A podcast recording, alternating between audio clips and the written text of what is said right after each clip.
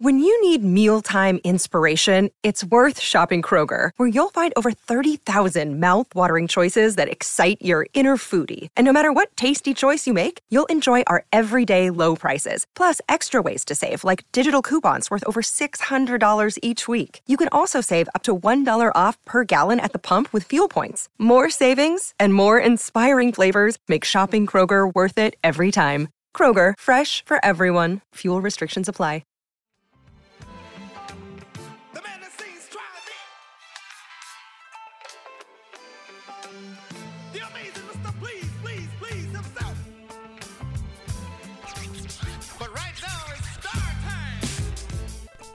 Welcome back, Cracked fans, to another edition of the Cracked Interviews podcast. I'm your host, Alex Gruskin.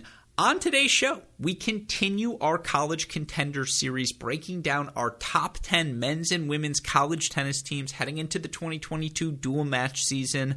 On this edition of the podcast, I'm joined by the head coach of our number nine men's team heading into the year. Head coach of the University of Arizona men's tennis team, Clancy Shields, joins me to reflect on what was a historic 2021 campaign for his Wildcats. Of course, they reached the first Sweet 16 in program history, got the first victory victories over USC, UCLA in quite a bit of time. I wanted to ask Coach Shields about his reflections from 2021, what he and his team did this offseason to help them take that next level here in 2022. Of course, we also discussed the strengths and weaknesses of his team's roster entering the new year. I wanted to ask him about his freshman Colton Smith as well. And then I had to pick his brain about some of the big picture topics confronting college tennis right now. What's the purpose of the fall season. How can we make the sport continue to be as entertaining as possible for the fans? It is a fantastic conversation that I know all of you listeners are going to enjoy. Of course, I will briefly point out if you want to hear our extended thoughts on Arizona men's tennis, hop on over to the Great Shot podcast feed. Chris, Matt, and I break down the Wildcats. Of course, Matt wrote about them for our website, crackedracquets.com. A three to five minute YouTube video recapping it all available on our Cracked Racquets channel. Again, you don't want to miss out on any of the content previewing these teams. By the way, this is the same treatment every team is going to get. You can find all that content throughout the next couple of months on our website, crackedracquets.com. But without further ado, let's get to it. Here is my conversation with Arizona men's tennis head coach Clancy Shields. Another day is here, and you're ready for it. What to wear? Check. Breakfast, lunch, and dinner? Check. Planning for what's next and how to save for it? That's where Bank of America can help. For your financial to-dos, Bank of America has experts ready to help get you closer to your goals. Get started at one of our local financial centers or 24-7 in our mobile banking app. Find a location near you at bankofamerica.com slash talk to us. What would you like the power to do? Mobile banking requires downloading the app and is only available for select devices. Message and data rates may apply. Bank of America and a member FDIC.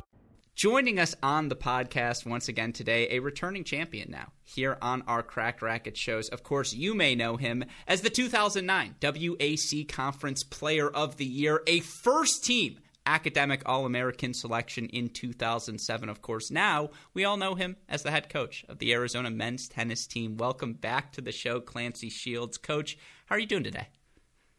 Good. Thanks for having me on. Uh, it is always a pleasure. I don't get to speak with academic All Americans that frequently, Coach. That's a pretty impressive accomplishment. Yeah, it's nice when you didn't make uh, uh, All American as a player, but you can kind of say you were an All American at something, and and especially when you missed it by only a few spots. So at least I can say I was an All American in something. Oh, absolutely. I I don't think we've expressed or uh, explored this before, but you played at Boise State, I believe, and that's under Coach Patton, correct? Correct. So tell me about because I know the Greg Patton tree is strong in college tennis, and everyone rave reviews about the coaching experience. Would you argue the experience you had there led to you to this lifetime of college tennis? Absolutely. I mean, when you watched Coach Patton every day, you were like, "Dude, this seems like a pretty fun profession. I think I want to get into this." And and I think that's been for a lot of the you know people who've worked for him and played for him. They've gotten into the profession because they saw the life he was living and how much joy he has doing the job. And and then also just seeing you know the impact that you're having on people's lives. I mean that's genuinely i hope why we all got into this industry is that we want to help people and and put others first. And and then in the, the same sense it's always nice to you know live that heightened state of living and and compete and and to kind of chase after goals. So certainly, I feel I feel like I was one of the lucky ones to play for Coach Patton, and I'm sure, you know, the hundreds of other people that that played for him feel the same way.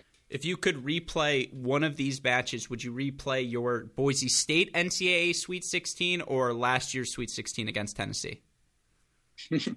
well, we we lost 4-0 when I was a player, pretty pretty quick to Ohio State. Yeah. So I'd take last year's. We were in it. You know, we had we had opportunities, and the guys were competing, and and just the team that we had and how we did it and how we got there was extremely special. And and the kids that we, you know, the kids that did it. I mean, they were incredible, incredible people. And and you know, it's a every year's a, a new story, but that that story we wrote last year was was something that I think none of us will ever forget. And and it's something that we talked about doing something special as a group is is what's going to bond us together for the rest of our life and i 100% believe that th- that group will be you know 30 40 50 years from now is going to be as connected as they were last year did you play Kronauge or did you play Moneke? Who was one at that time? I played uh, I played Moneke. Yeah. Um, yeah, and uh, he, he he took it to me a little bit. He's a pretty good player. yeah, no, no doubt. I'm, that Ohio State team, I want to say, made the final, something like that. Something they made the final and lost to. That was Steve Johnson's first year, start of their dynasty there, and and uh, yeah, they were they I think they were favored to win it. That was a that was a pretty Chase Buchanan was playing I think sixth then. I think pretty good little team. Yeah, no, I think Matt Allaire like breaks his leg or something midway through that, and so he's playing through. Anyways, we can get into 2009 NCAA tournament. That's like my peak of fan interest. That's when I really started to get into it. So that's why, you know, if we can nerd out perhaps a little bit later. But you talk about the NCAA round of 16 appearance your team made last year, first in program history when did you realize you had a special group? Was there a moment throughout the course of the season? Obviously, you get you know first wins over USC, UCLA in quite a bit of time last year. Those wins, I'm sure, help along the way. But was there a moment when you realized, oh man, we we've got a special group on our hands? Yeah, I'd really really rewind back to COVID when we lost our season in 2019, and I knew we had a special group then when you know I told the team the season was canceled and they're all in tears and they're all just, hey, can we get Alejandro, our senior, another year? And that's all they talked about. And as we were driving home from California, it was like our phones were blowing up, like reading the NCAA, hey, we might get another year, and how happy the guys were when the you know all the all the kids were awarded another season. I knew our team was special then because they wanted to come back and do something as a group together and they were really playing for something bigger than themselves, which was playing for, you know, what we talk about in our program all the time is we always play for our seniors. And some years that means a lot and some years it doesn't mean so much. And and last year it was like these guys would have given their left arm to, to, to, play one more year with Alejandro. And it, it, kind of set the tone of what it should be, um, what a leader should be and what it, what a captain should be. And, and what a, what what playing for someone bigger than yourself should be. And and it was really kind of a blueprint for why I think you know everything that's good in college athletics is is what our team represented last year. And and so that's when I knew our team could be special. I didn't know how far you know results wise we would go, but certainly as you started having some wins over some good teams and mm-hmm. you started believing a little more and then you're you're kind of consistently in the top 25 and the belief starts to grow and you know, as we talk about all the time, the, the number one most important thing in tennis is your inner belief system. And it's, you know, the confidence, you know, was growing throughout the course of the year. And, and, and then at the end of the year, I just felt like our team did not want it to end.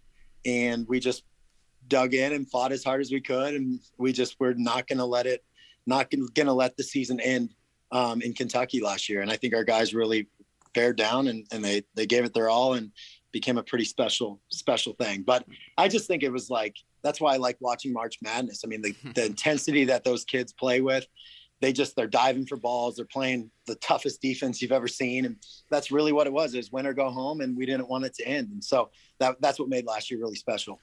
Jet got mad at me in our preview for 2022. I made an offhand joke. I said, you know, you didn't play a match against Arizona unless you got in a kerfuffle with them. And what that was meant to, you know, convey is that your team had an edge. You talk about that intensity that you play with. You can feel an Arizona match mentally, physically that next day because of the energy your guys bring. Where does that come from? Is that team driven? Part of it, I do feel like, if you don't mind me saying, is a reflection of your personality as well. But that is that something you instill in your guys? Is that edge something you guys pride yourselves on? Yeah, well, it's like if you're going to come play college tennis, this is what it should be. You know, it's not it's not like a Wimbledon. It's not like golf clapping. It's it's in it's one of the coolest things in all of sports is to play on a coll- collegiate team and and to have that that edge and and um, you know, I think I think our, one of our players said it best. It's like he always would say, "Feisty but respectful," and so it's like you know, I think some teams and coaches get annoyed by it, but it's like I I respect teams that really bring the you know come out and fight and and they're they're feisty and you know. I, playing Michigan last year was like one of the coolest mm-hmm. sporting moments of my life because they beat us off the court. They were loud, they were energetic, they were cheering, and their guys were feisty, and it was just a cool event to be a part of. And and um, that's what it should be. And maybe maybe not a lot of people would agree with me but i just think this is what we all signed up for is is a collegiate sport where there's energy there's passion the kids are playing for something bigger than themselves each other. Um, the, the university the, the city of tucson um, they're representing so many things and i think that's the special part of it. And i think um, that's part of our program and and our guys. And i think the thing that i think is really cool is that players, it is something that's really natural. It is something that we want them to be themselves and, and let their personality come out, but also understand that, hey, the, sometimes it really comes down to who's the more competitive player. And I think that's something they learned in our program, but also they learned to develop that skill of, hey, I want to out out compete my opponent, and and I'm going to hustle for every ball, and I'm going to be, you know, bring really good energy, and, and I'm su- going to support my teammates, and and when you do that, sure the, the losses really hurt like heck and and the wins feel amazing and and i think those are really two things that we live for in this industry is like is to be in the locker room after those things and and to learn from defeat and and to celebrate your victories i think i think that's something we do really well well, you're talking to one of the people who delight in that energy. I agree with you. That is what makes college uh, tennis so special. And, you know, again, talking about a special performance for your team, even in a loss, 4 2 against Florida last year during the kickoff weekend. And that was one that caught certainly us by uh, off guard. Florida, eventual national champions. You guys were, you know, un, you know, outside the top 25 coming into that match. I know it was a loss, but did that early season result? Obviously, I think you guys ripped off something like 10, 11 straight wins after that. What did that loss do early in the season, particularly for a team that you mentioned it earlier? You guys didn't have a full fall. You didn't have the opportunities to go compete like the SEC did, and you didn't have the opportunities to get your hands on the guys the way you normally can in the fall. What does a loss like that do for your team early in the season? Well, I think. I think, and I've uh, I get in trouble for this from time to time, but I always expect to win, and so sure. I think when they lose, it's like, you know, well, we should expect to win, and it doesn't matter who's across the net from us. And mm-hmm. if you go into any competition with the, the expectation that you're going to win, then you have a chance to win. But if you're you're playing the jersey and the you know the national championships and the and and the names and the UTRs and all of this stuff that's so irrelevant to actually what is important, then you'll have a chance to win. And I, I think when we came off the court, our team was like we were disappointed that we didn't we weren't able to to see it through and and to to get a win that I think our guys had worked hard for. And and whether it's you know the eventual national champions, we're always going to expect to win.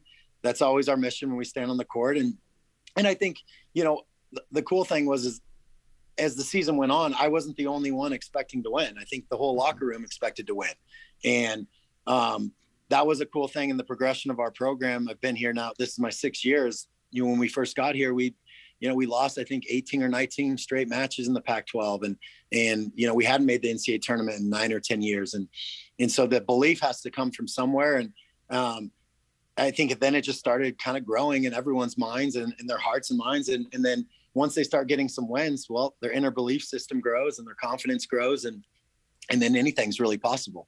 Mm-hmm. When did you see that belief start to grow for Gustav? Was it the moment he walked on campus? And by the way, when you're on the recruiting circuit, do you just see the name Gustav and you're like, "Yep, that's on my list"? yeah, yeah. Well, he's a. You never know what you're going to get with a kid in January. It, I came in January and I literally didn't know what to do for like two months. Um, you know, the energy, everything is different. And you've seen this with multiple really, really good players who come in mid year and they really struggle. And to see like two of our freshmen come in in January and have the years they did and, and to really help even Herman at the end of the year, he had multiple stress fractures and he was able to come back in April and really help propel our team in the last, you know, bit of our season. But yeah, I think the thing that we learn about our players is that especially Gustav, is that there's just not a better competitor out there, and mm-hmm. he's just going to fight. And and I think I think for him, he's had the the the playing background of success, and and really when he got here, he was so oblivious to what everything was that he just went out and played the ball and. And then we would tell him, "Oh, that was a good ranked win you had." And he's like, oh, "Okay, nice." you know, so it was almost the obliviousness that was, you know, was something that was a really good thing for him. And and uh, I just know whoever has to play him is going to have to pack a lunch, and they're going to have to put their best foot forward. And he's just uh, he's a tough out. And it doesn't matter if you're one of you know it doesn't matter where you're at. He's he's going to be somebody that is going to be tough to beat. And I think that was something where you know we we talk a lot about taking pages out of each other's books. Well, I think our whole team looked at how he competed as a freshman and they were like, "Man, I want to compete as hard as that guy, and if I can do that, how good could I be?" And and I think that is a, a really humbling thing for everybody when you're looking at a you know true freshman coming in January, and he's in many ways leading by example. And so that was that was just incredibly cool for our team, and and you know I, he's he's a special kid and a special player, and and I'm I'm excited to see what he he can do in the future. I wish there was a better term for this, but how sexy is that backhand? Like, oh my gosh! I there are just times when he hits it on the slide where you're just like, that is that's the one. You're just like you can't. Yeah. most people can't do that. And yeah, to your point, again, you it, you could tell instantly. I'm curious. Is there ever a moment? Are you hesitant at all to play, uh, particularly with a team that has guys like you know Jonas Sieverts, who's entering year three, and Alejandro and you know uh, Carlos Haase obviously as well, and you know Legayev and Malbasic. Are you at all hesitant to play a freshman at number one? Is that a concern ever? No, uh, I mean we. I mean he showed up in January, and so the season was a few weeks away. You just don't know how good the kid is until you watch him, and then mm-hmm. and then you're like, oh my gosh, this kid's really good. And and yeah. but we just didn't really know. And then as the course of the year went on, he just got better and better. And to your point about his backhand, as stupid as I am, I was actually like, oh, we need to like change his grip on it and like make it more shape and do some things. And I was like, how stupid am I? Like, this kid has a world class backhand. Why would I be touching it? And so I actually had to grow up and kind of learn a little bit as a coach to not mess around with guys who who have you know things already so good. I mean, it, it's something you can't teach, and it's a it's a wonder how he how he hits it so well. But I, you know, the lineups, it's like it's even as you look at all the parity in college tennis. I don't feel, you know, I feel bad for a lot of these coaches that are going to have to make a lineup come January because everybody has so many good players mm-hmm. and you have to pick six of them to play. And it's the same thing on our team this year. It's like we've got 11 really good players who all can beat each other on any given day in practice. And and that's when you know you have a sign of a good team is that when your you know supposed bottom guy can beat your top guy on any given day. And and then it makes our job as coaches really hard to decide how are we gonna you know how we're gonna do it. And i think that's that's a, a really good sign for our team moving forward is that we have a, a really deep team. Mm-hmm. yeah. And uh, to explore that depth now again, last season, I think you guys were a team. If you win the doubles points, good luck finding four singles victories against you guys because it was depth everywhere. And whether it was, you know, Philip or, you know, Carlos or, you know, Alejandro, any of the guys at the bottom of the lineup, obviously, they all uh, achieved a bunch of success. I am curious for Jonas, who I know took some beat, you know, took some lumps at the start of the season at that number two spot, and yet, you know, again, I'm curious what you thought of his performance last season. Particularly, someone had to play that two spot because anyone in your lineup was going to win, you know, four, five, six, have success. But I'm curious what you thought of his performance and what it meant to the rest of the team. Yeah. Well, I mean, Jonas is one of the better players in college tennis. He's shown that over the course of his time here. That the, the key with the kid is he gets better the more matches he plays. Probably, I mean, everyone does, but he in particular. I mean, at the end of the year, he, he beat Johannes Monday, mm-hmm. the NCAA tournament. He beat Diallo from Kentucky to clinch the match. Um, he just gets better as the year goes on, and and and and he's just one of these kids that's you know once he gets match tough, he's really tough to beat, and he has a lot of different tools. um, and he's getting better. I mean, he had, you know, in, in his own words, like a, a very poor fall, and and um, but we all know that like once he gets matched tough, how good he can be and what it, what he can put on the court, and and um, I mean, he's he's one of the guys that yeah. I mean, you look up and down the line. I mean, he's up a set and a break on on Duarte Vale last year when we played Florida. I mean, he's he's going to be in every match, and if he's playing really well, um, and playing the way he should be playing, I mean, he can he can wipe the court with some guys, and, and so he has that respect, especially amongst our team. And I think, you know, anybody that plays him, it's just a different ball you're going to see, and and it's a different look. And and then when it comes at you, it doesn't look maybe like overwhelming, but he certainly hits a different ball. When I play with him, I'm like, oh my gosh, this is different. and and I certainly think he's he is going to have a lot of success for our team. And he's a great leader, man. The guys love him.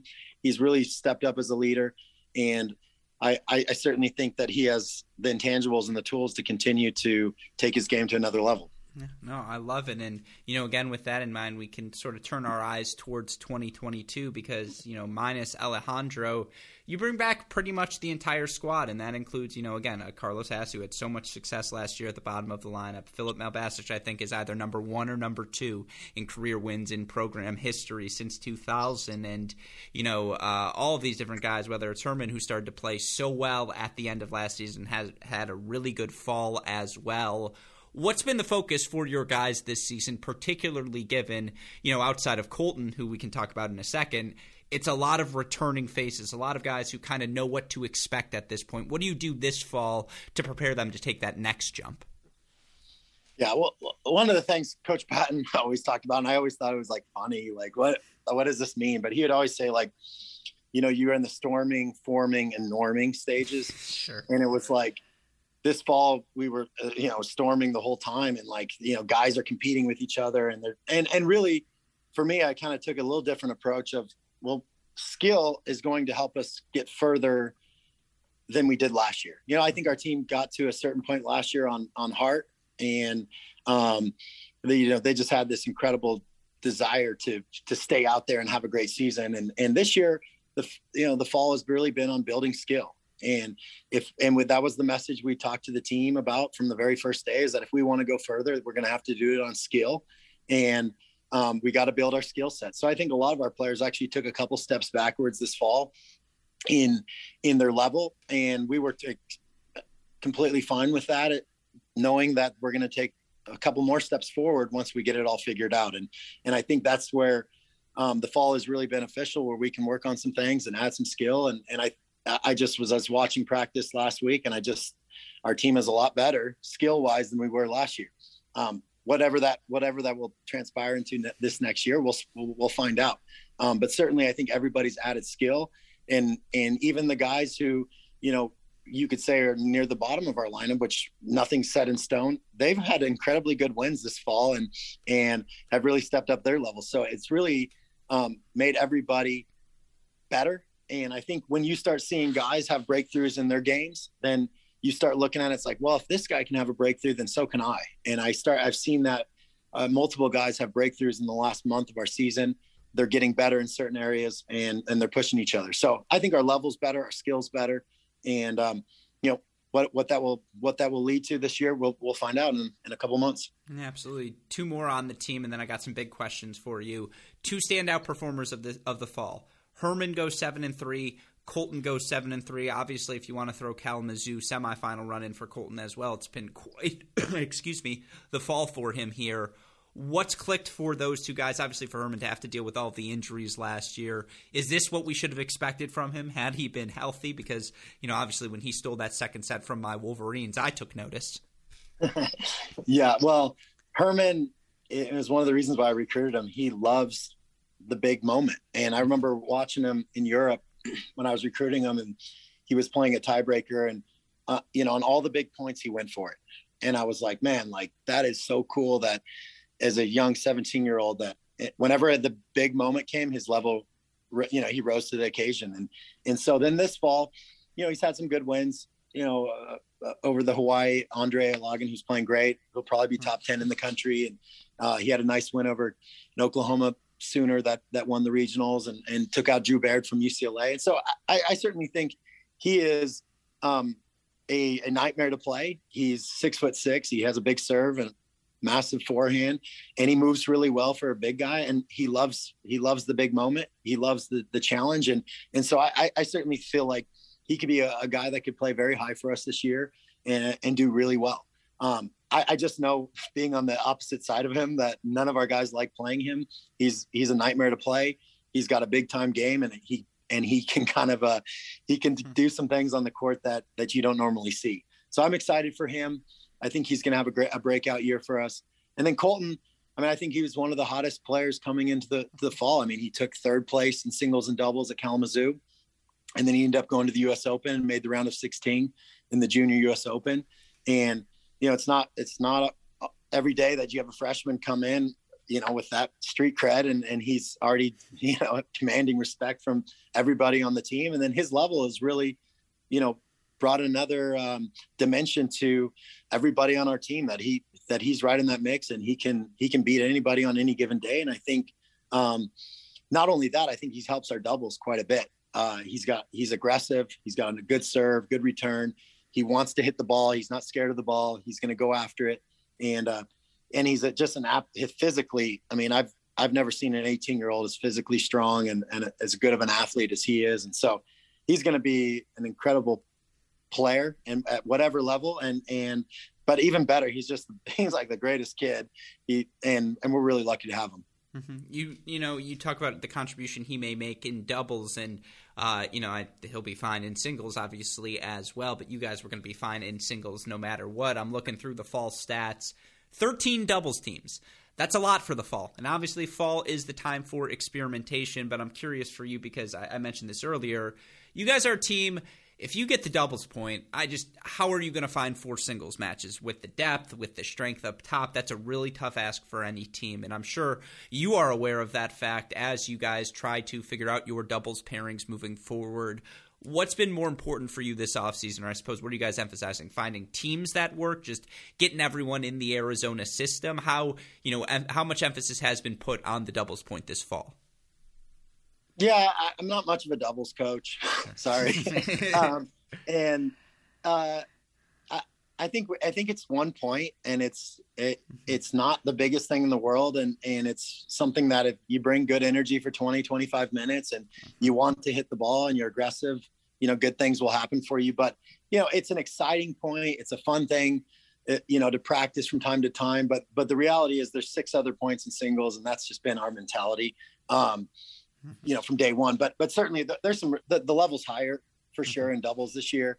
Um but i but i you know in the fall it's like we told the guys you know it's like one of my you know favorite movies the guardian with uh mm-hmm. kevin costner. It's like you guys are all trained the same way and it doesn't matter who you play with or or you know where, where you what environment you put in. You, you guys all know what your role is and and you got to go out and do your role and whoever you play with you're going to set them up and make them look good and you're going to you're going to make that team great and i think in the past we've just had a lot of like singles players playing playing individual doubles and and they're kind of only thinking about what they're doing and so trying to just get our team to to play you know doubles the way it's supposed to set your partner up make them look good help them out and and that's been a little bit of our focus this fall. But certainly, I think our level's better in doubles. I think we'll have some good combinations moving forward, and and um, you know that's also something you can have to play around with in the season too, because there's certainly guys that have the ability to play anywhere and, and do what they need to do, and and um,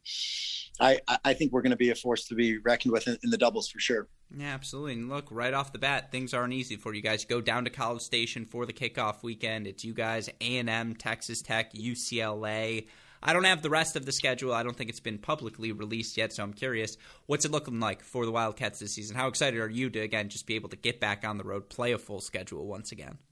Yeah, January is going to be really uh, a, a, a, good uh, test for us to see where we're at. We actually have Texas at home mm-hmm. um, the first week, and then we'll go on the road and play Pepperdine that same weekend, okay. and then we'll head off to College Station. So we'll we'll have a good idea of where we're at, and I think much like last year where we played the kickoff in Florida, of getting an idea of where we're at, I think is really really beneficial. But you know, it, just like when we were at the NCAA tournament last year and talking to some of the coaches, I mean, it's just to make the NCAA tournament is a heck of a an effort. You know, it's a tough mm-hmm. thing. There's a lot of good teams out there, and, and to make the Sweet 16 is like it, it's not an easy thing to do, no matter how good you are. And so we're just going to take one day at a time. And you know, if we if we have a great year, awesome. But but I I really feel like we're we have a good schedule this year. We've got a lot of good teams on our schedule. We're going to be challenged early. Our team is going to learn a lot about themselves in that first month. And you know, whether we win matches or lose matches, I think it's going to help us as we start making our charge towards uh, finishing strong at the end of the year. And, and now our goals are hopefully to peak in, in May, like a lot of the teams that want to, you know, compete for a national championship. And, and, and certainly that's, that's our long-term goal. I love it. Well, then, with that in mind, speaking of that long term goal, uh, something I'm doing here in my series as we try to interview all of these coaches for so many fans and players and whomever it may be, this is the first time for a lot of them hearing all of your voices. And so I want to give you all the chance. Give me the pitch. Why should I come down to Arizona? Why should I be a Wildcat moving forward? I think the thing that's unique about our program is the the players on the team, and it's something we took from Coach Patton. My experience at Boise State of the brotherhood and and anybody can be on a team. I mean, you can recruit anybody to be on your team, but to to really buy into what is the brotherhood, what is it to really play for something bigger than yourself, to you know when we when we when we throw around words like you know what is it to be a brother well, you can look at our team and you can see the way they play and, and how much they care about each other.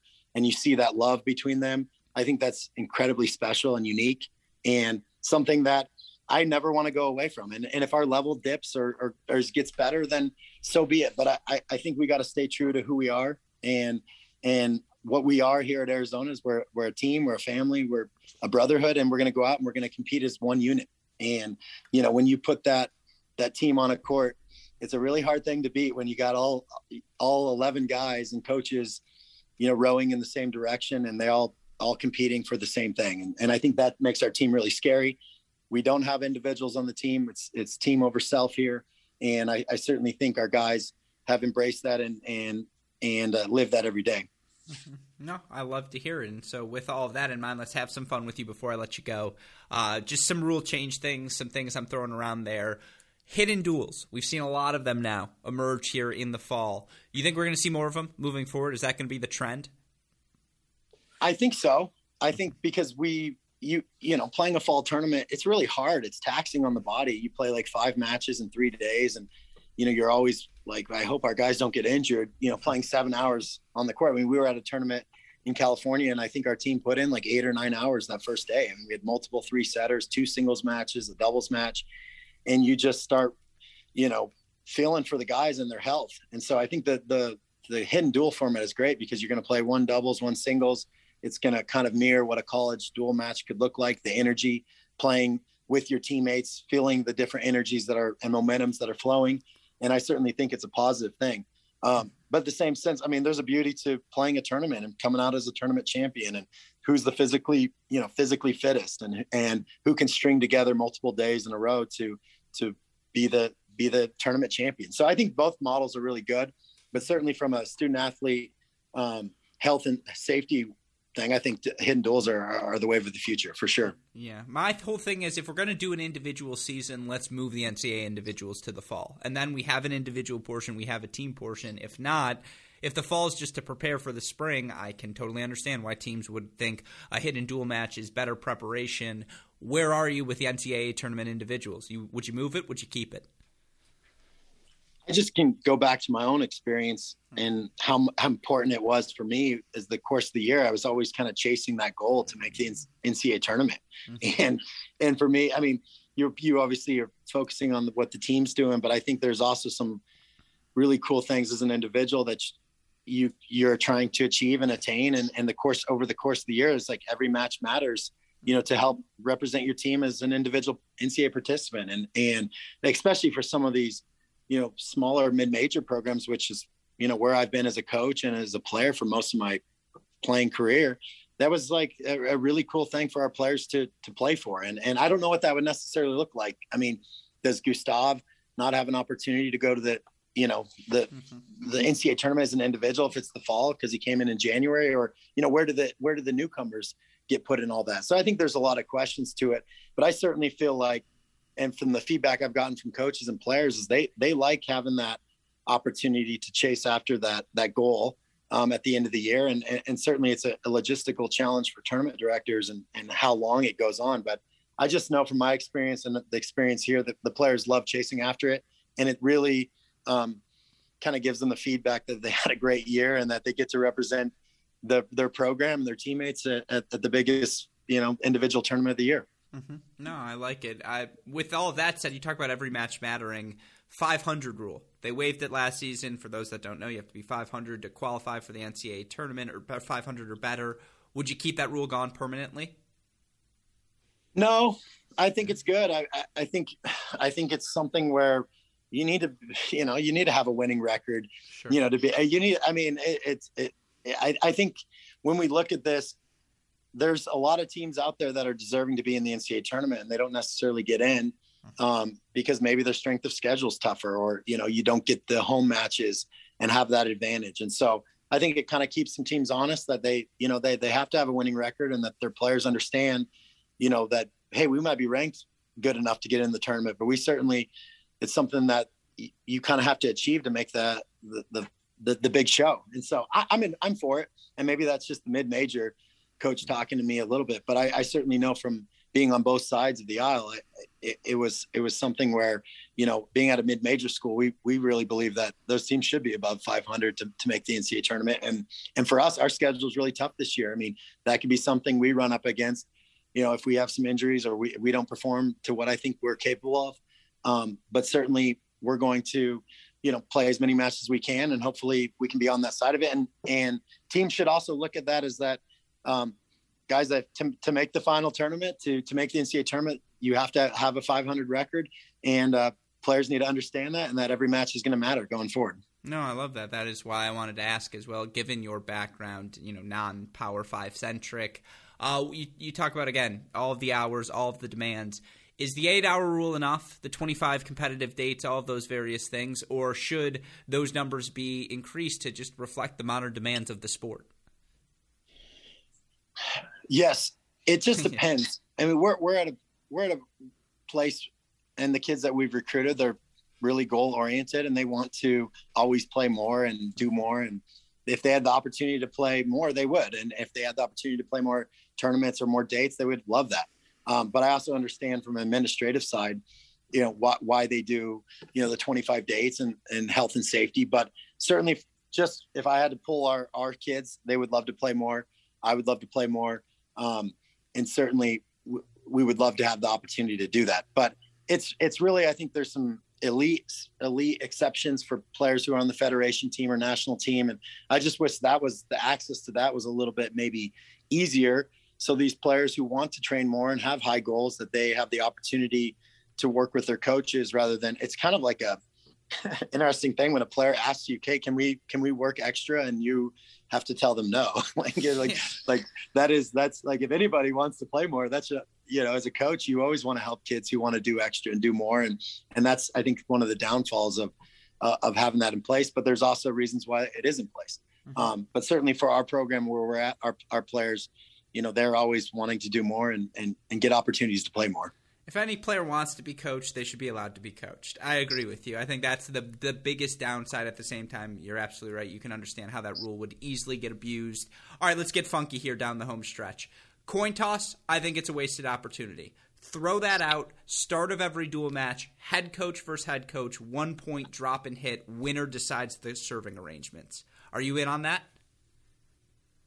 Uh, absolutely.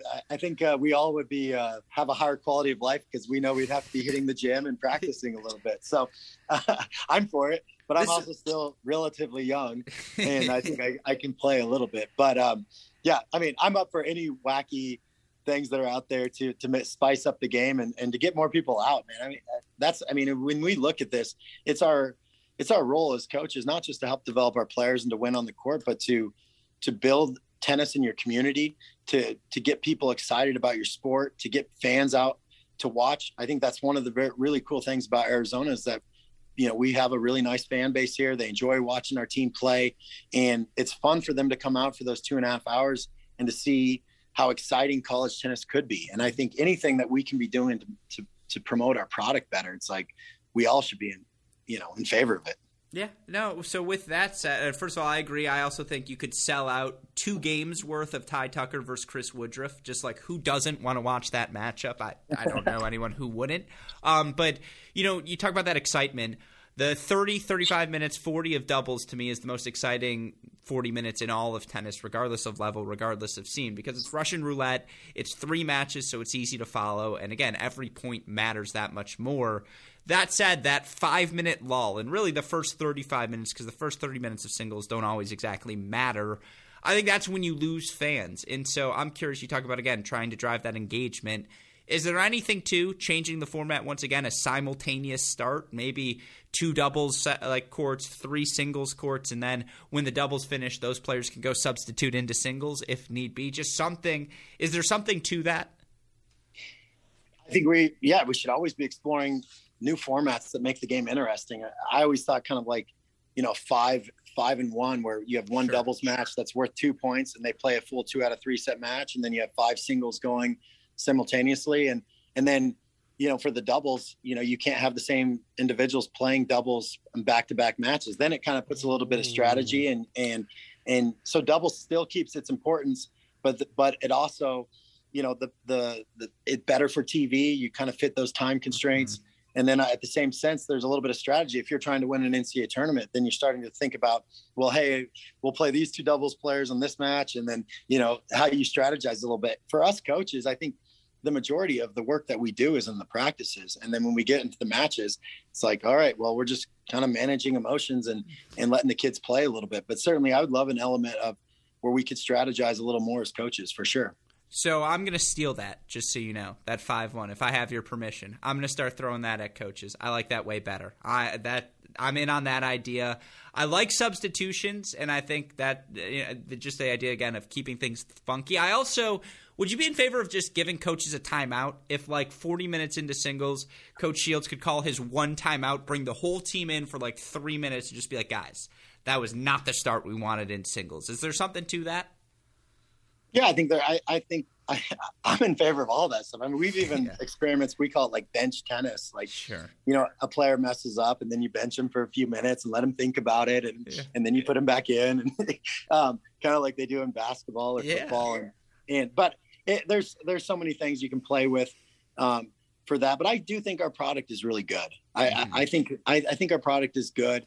I, I think we can do things better to promote it and, and to get more fan engagement. But I certainly feel like if your stands are full and there's a good energy and a good vibe to it, um, people want to show up. And, and I remember a couple years ago, and Matt Hill can attest this at ASU, when we had when we played them, they had over 1,100 people watching our match, and then you know we had close to eight 900 people, and we had the the you know the marching band was out, we had the you know our mascots, and it was just you know there was tailgating going on, and and I just felt like that was a cool event to go to and it didn't matter what was being played it was just a fun event and i think we all have to kind of focus on creating a really cool and fun event and then you know the product i think is really good yeah, no, my last one would just be lawless lineups. Away team submits in advance, home team gets the matchup however they'd like. And it's just like, let's make home field advantage a thing because 12 screaming college tennis fans mean more than 100,000 in a football stadium. And if you know your team's going to win, I just think it makes it that much more fun. So lawless lineups would be my idea. I think that'd be good. But uh, yeah. as I said, the parity in all these guys' lineups, I mean, yeah. they're all good players. Anybody can be anybody. I don't think the lineup really matters that much. Um, certainly some matchups, but these every team is really good. You know, the, if you're in the top 50 in the country, anybody can be anybody. And I'm sure guys that are number six in the lineup can beat number one in the lineup. And so it is it lineups to me just don't matter that much. No, I agree. Uh, with all that said, final question for you. It's a little sappy. I apologize, but when fans watch your team compete here in 2022, what do you want their takeaway to be? Well, I hope their takeaway would be the same thing you saw at the NCAA tournament: that the team leaves everything on the court, that they play for each other, they're energetic, there's passion in in the way that they play and that and our and our players off the court play emotionally and that they they kind of set the tone for the fans. They set the tone for the energy of our team. And and I, I i sincerely hope we can keep that going because i think that's been the biggest piece to our success. Mm-hmm. no absolutely. And again that energy is very palpable for all of us who watch from afar. So coach shields always a pleasure to get the chance to chat with you. Hope you and the guys are safe healthy and experience all sorts of success in 2022 thanks alex. Appreciate it man Yeah, of course. Take care, coach. All right, bear down. Hope all of you enjoyed my conversation with Arizona men's tennis head coach Clancy Shields. A thank you to him, as always, for taking the time to chat. Love the energy Coach Shields brings to college tennis. That's what it's all about, folks. And again, wishing he and his team success throughout the course of the 2022 season. Again, this is just one, though, of the many preview podcast we have to help prepare all of you for the 2022 college tennis season. It's college contenders time. We're breaking down our top 10 men's and women's teams entering the year. You can read about all of them on our website, crackedracquets.com. Here, myself, Chris Halioris, Matt Stakowiak, John Parsons talk about each of these teams over on the Great Shot podcast feed. And of course, I'm going to try and interview every head coach of our top 10 teams. And by the way, every Power 5 men's and women's tennis head coach before the start of the season. All of that content content going to be available on the website, crackedracquets.com. Of course, like, rate, subscribe, review to this show, the Great Shot Podcast, Mini Break Podcast, so you don't miss out on any of the action. Of course, if you need the more immediate updates, Twitter, Instagram, Facebook, YouTube, we are at Cracked Racquets. You want to message me directly, I am at Great Shot Pod. A shout out, as always, to our super producers, Max Fliegner and Daniel Westoff, for the of an editing job they do day in, day out. Shout out as well to our friends over at Tennis Point. Remember, it's tennis-point.com. The promo code is CR15. With all of that said, for Arizona head coach Clancy Shields, our super producers Fliegner and Westoff, and all of us here at both Cracked Racquets and the Tennis Channel Podcast Network. I'm your host, Alex Gruskin. You've been listening to another edition of the Cracked Interviews Podcast. Stay safe, stay healthy. We'll talk to you all soon. Thanks, everyone.